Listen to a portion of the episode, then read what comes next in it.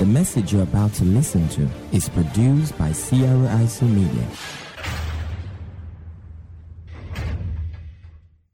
We are looking at spirit driven success.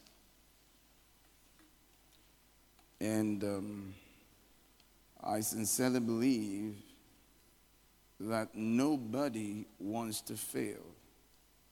Nobody wants to fail. Hallelujah. Amen. Praise God. Nobody wants Praise God. Amen. Hallelujah. We are looking at spirit driven success. Spirit driven success. Nobody wants to fail. And it's obvious because if you want to fail, then there's no reason why you would be frustrated when things don't work out. See? Success is having things turn out as planned. Having things turn out as planned. That's what success is. Hallelujah. So, success is having things turn out as planned.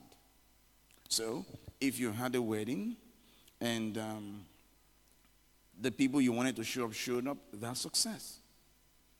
See, success is accomplishing a goal you intended to achieve, accomplishing a goal you intended to achieve. But as a ministry, the Lord gave us a definition of success which we have been putting forth to the body of Christ. And it says, Success is the progressive realization of goals and targets that are in line with your God given destiny. Success is the progressive realization of goals and targets that are in line with your God given destiny. We also said success is the day to day accomplishment of goals and targets that are in line with your God given destiny. Notice day to day. There's something the Lord told me many years ago. He said, if you cannot plan your day, you can't plan your life. Because all you have is days. That's why Psalm 92, verse 12 says, Teach us to number our days that we may apply our hearts unto wisdom. That means it is a wise man that plans. The fool has no plan. You see that?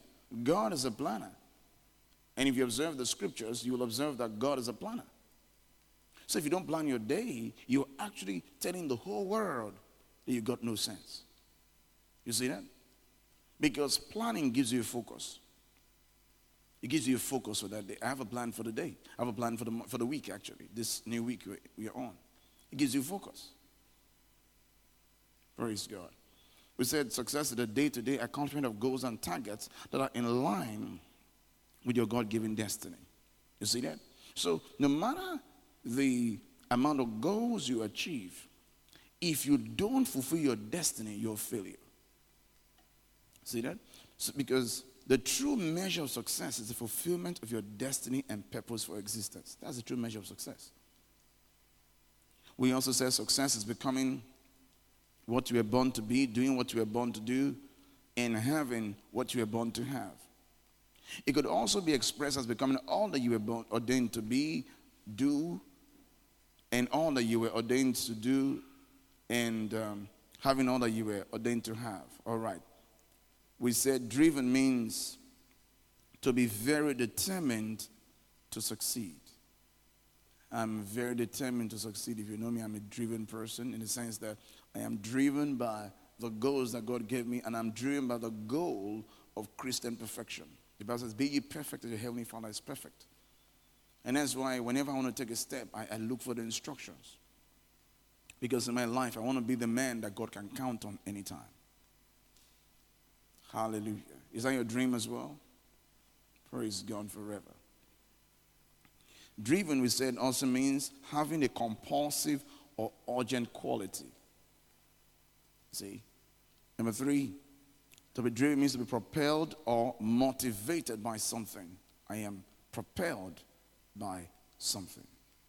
And I told you the Lord told me in August 2002, He said, If you recognize me as a person, I will thrust you ahead of those you've envied.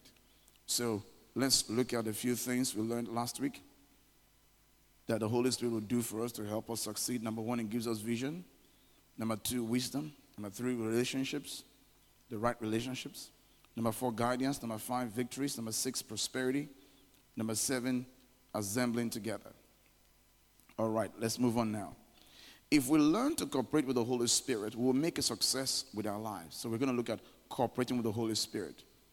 To cooperate with the Holy Spirit, the first thing is that you've got to be born again. That's the first thing.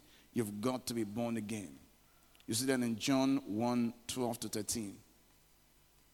The Bible says, As many as received them, to them gave he power to become the sons of God, even to them that believe on his name. Verse 13. Which were born not of blood, nor of the will of the flesh, nor the will of man, but of God. And John 4 24 says, God is a spirit. Say, God is a spirit. So if they were born of God, that means they were born of what? Good. They're born of the Spirit. I don't want to use a. They're born of the Spirit. So being born again is a spiritual rebirth.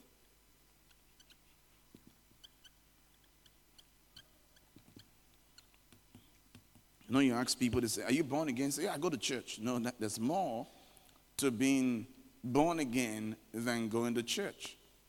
Oh, you, are you born again? Yeah, my father was a Christian. It has nothing to do with whether your father was a Christian. See? So being born again, the individual has to receive Christ. said, as many as received him. So the question is, have you received Christ? Have you received Christ? John 3, let's begin from verse 3. Jesus said, Except a man be born again. Okay, using New King James now. All right. Most assuredly I said to you, unless one is born again, he cannot see the kingdom of God. Now, we've got to understand that when we use the kingdom of God, it's more than um, a place. All right? The kingdom of God can mean one, the realm where the authority and power of God is recognized, right? Where the authority and power of God is recognized. Secondly, it refers to any place where the power of God is in demonstration. So it says, except a man be born again, or the, the New King James, unless one is born again, he cannot see. The word there is to be aware. It says, when you're not born again, you will not be aware of the kingdom of God. In other words, let's look at Matthew 12, verse 28. It says, But if I cast out demons by the Spirit of God, surely the kingdom of God has come unto you. So, Jesus is saying, if the power of God is in demonstration, that's the kingdom. It says, But if I cast out demons by the Spirit of God, surely the kingdom of God has come unto you. You see that? So Jesus is telling us that wherever the power of God is in demonstration, the kingdom of God is there. But he tells us about the Holy Spirit. So Jesus said, except the man be born again, he cannot see. He will not be aware of the kingdom of God. In other words, he will not be able to plug into the power. Tell someone, plug into the power. Yeah, when we get born again, that's when we plug into the power. And we all need to plug into the power. Tell someone, plug into the power. All right, let's look at verse 4, 5, and 6 quickly and take the next one.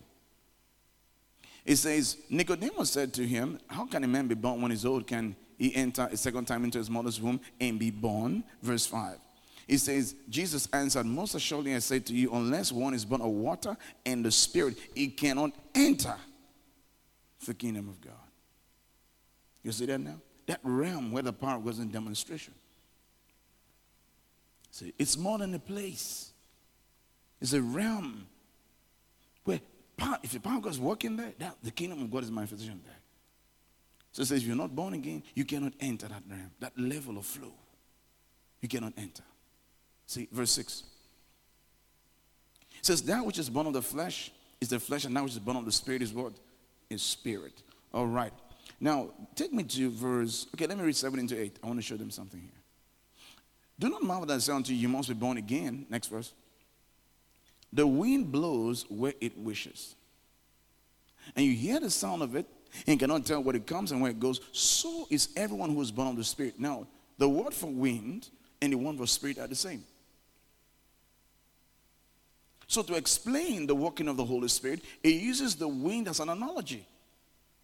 And it says, The man that is born of the Spirit is beyond natural human explanation. See that? It says, like the wind.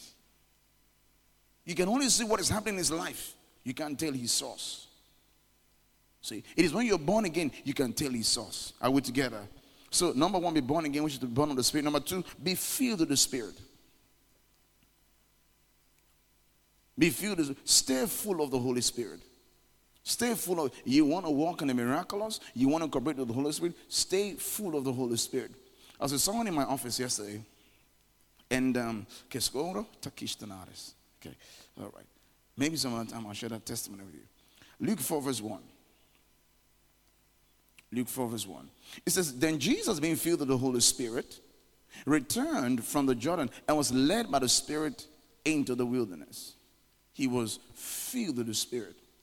Acts 2 4. The Bible tells us, it says, And they were all filled with the Holy Spirit and began to speak in other tongues as the Spirit gave them utterance. Acts 2 38 to 39. Acts 2.38. It says, Then Peter said to them, Repent and let every one of you be baptized in the name of Jesus Christ for the remission of sins, and you shall receive the gift of the Holy Ghost. Hallelujah. Are you all there? So it's important that each of us get filled with the Spirit. That's one, get filled with the Spirit. All right. Look at verse 39, then we'll take the next one quickly. It says, For the promises to you and to your children. He said, Get your children filled with the Holy Ghost early.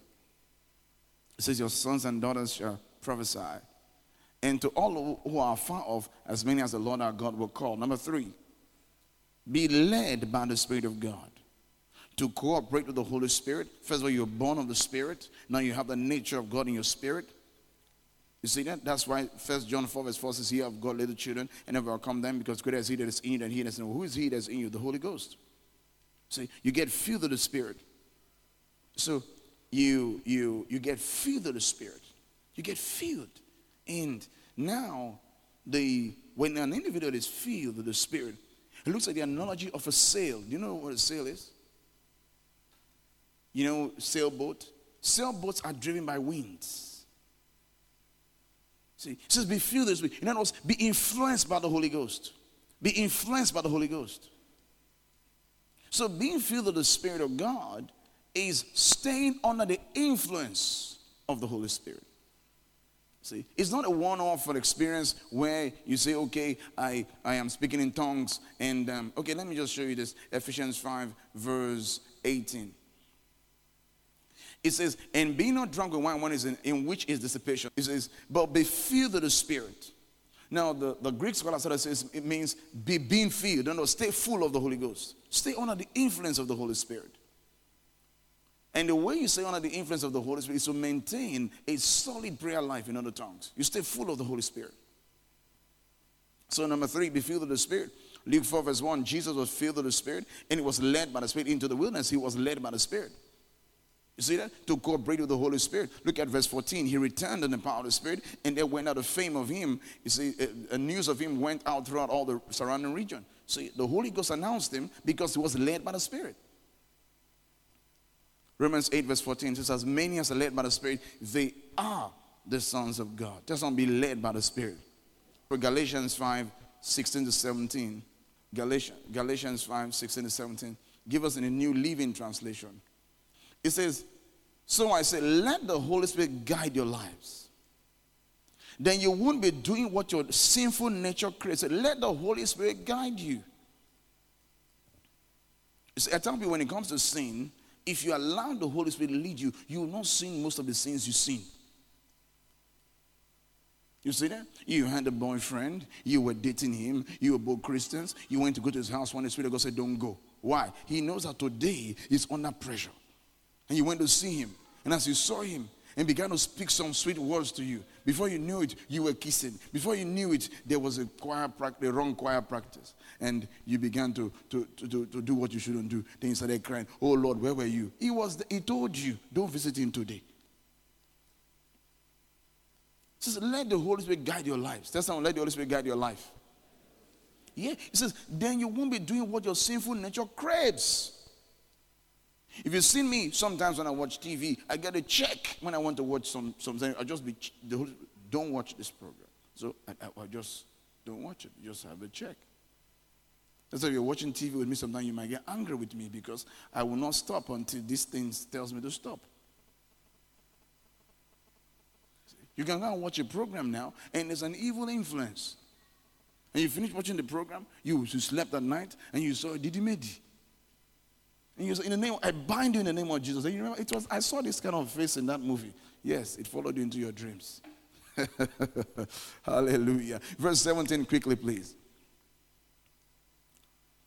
It says, the sinful nature wants to do evil which is just the opposite of what the Spirit wants. And the Spirit gives us desires that are opposite of what the sinful nature desires. These two forces are constantly fighting each other, so you're not free to carry out your good intentions. You see that? So there's, there's, a, there's, a, there's a fight with the spirit and, and, and, and the flesh. The sinful nature is the flesh, actually, in this context. So you follow, what is it telling you to do? What's it telling you to do? Hallelujah. Praise God. Now let's move on. Number Four, fellowship with God's word. Fellowship with God's word. You want to cooperate with the Spirit? You got to fellowship with God's word by reading and meditating on the word. You fellowship with the word by reading and meditating on the word. You fellowship with the word. Because exposing yourself to the word of God is exposing yourself to the influence of the Spirit. Exposing yourself to the word of God is exposing yourself to the influence of the Spirit. Because the Bible says, John 6, verse 63 says, The words that I speak unto you, they are what? Spirit, and they are what? Life. You see that? So exposing yourself to the to the influence of the word is exposing yourself to the Spirit. Acts 10 44 speaks of Peter that as Peter spoke these words, why Peter spoke these words, says the Holy Ghost fell on all them which heard the word.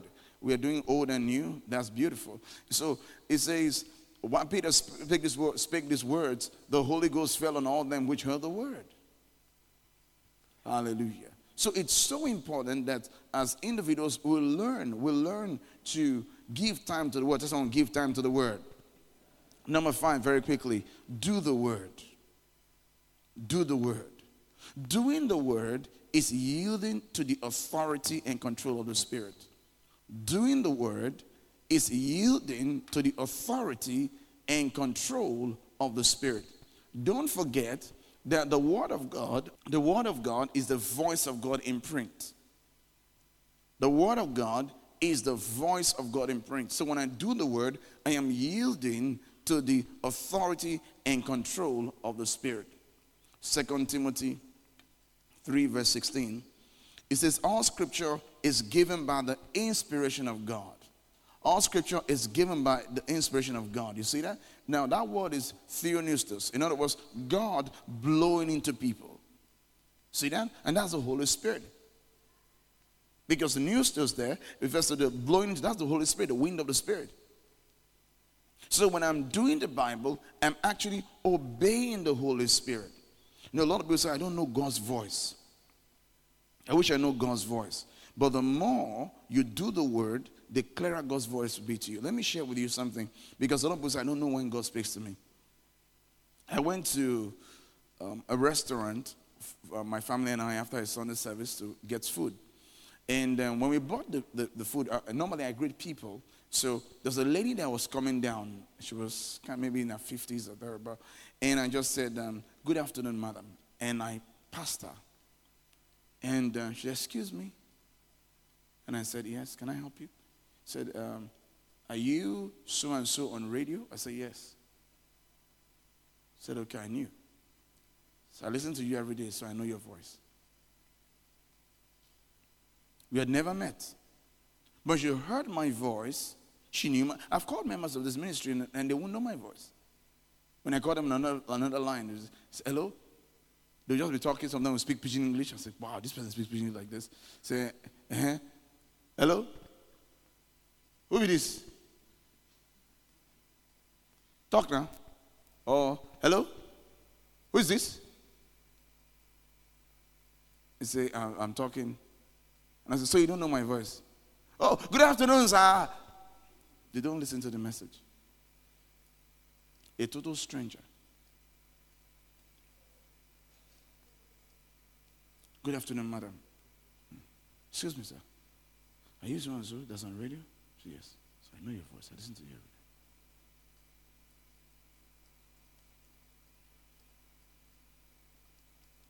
No sound like this.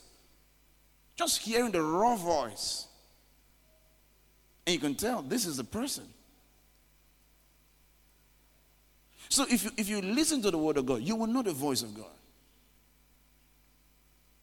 I was talking to someone yesterday, and when we got talking to a point, the person said, I don't understand what you're saying. So suddenly I had this urge to speak in other tongues. So I spoke in tongues and interpreted.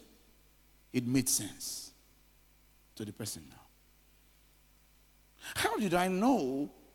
First of all, I should speak in tongues. Then, two, how did I know the interpretation? Because as you're training yourself, listen to the word of God. Some of you have no time for the word of God. See, you have what they call spiritual senses. And the more you spend time in the word of God, the more you develop spiritual senses. It's more than the ability to quote scriptures. That's why a minister can quote scriptures and, and make a decision that destroys him or her. You're like, what happened? It's more than quoting. It's exposing yourself to that influence. Exposing yourself to that influence. So if you never listen to messages, only when you come to church.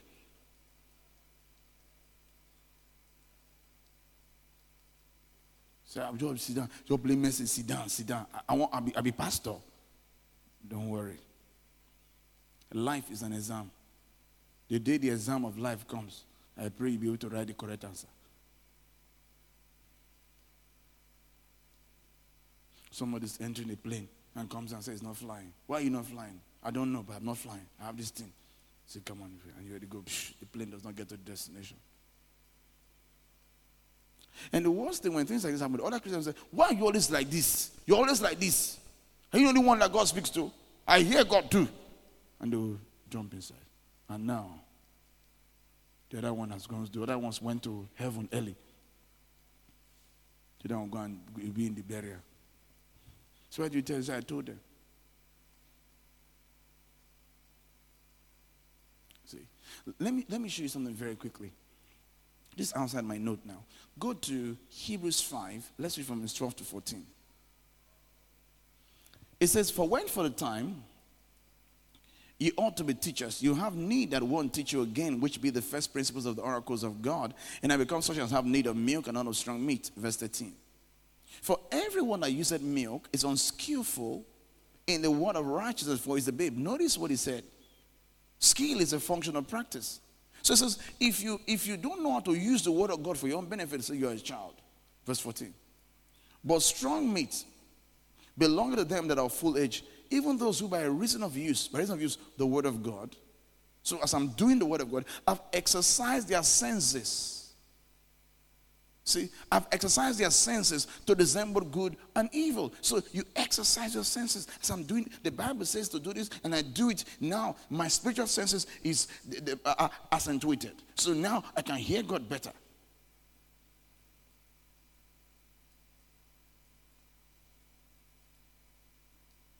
Such people are rare. If you have 10 of them, your life is heaven on it.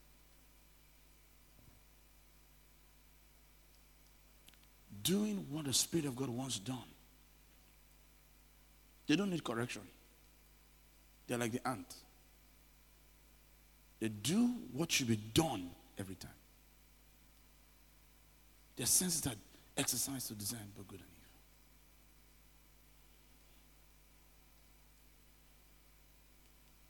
Just the way you are now. You've lived life.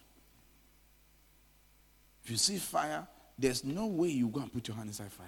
Are you aware of that? But that's your little little child seeing the candle wants to stop like a fire. Maybe because when they came from heaven, God is fire. God is fire from up down. So maybe that's why children like fire. Everyone knows children like fire. How many of you are aware children like fire? Small children. Most of you, you, you, grew up in torchlights. You know, candle. We saw candle in our own time. So, candle. Stop it. I want to go and put their hand inside. They think it's a heaven fire. This is earth fire. Burns. It burns like hellfire. Hallelujah. Tell someone, do the word. Yeah, that's the way you cooperate to the Holy Spirit. You can write James 1 22 to 25. Tells us about doers of the word. Now, read, give me James 1 25. James 1 25. But whoso looketh into the perfect law of liberty and continue therein, he be not a forgetful hearer, but a doer of the work. It says, This man shall be blessed in his deed. You're cooperating with the Holy Spirit. You see that? He's the one that brings the blessing. You're cooperating with him.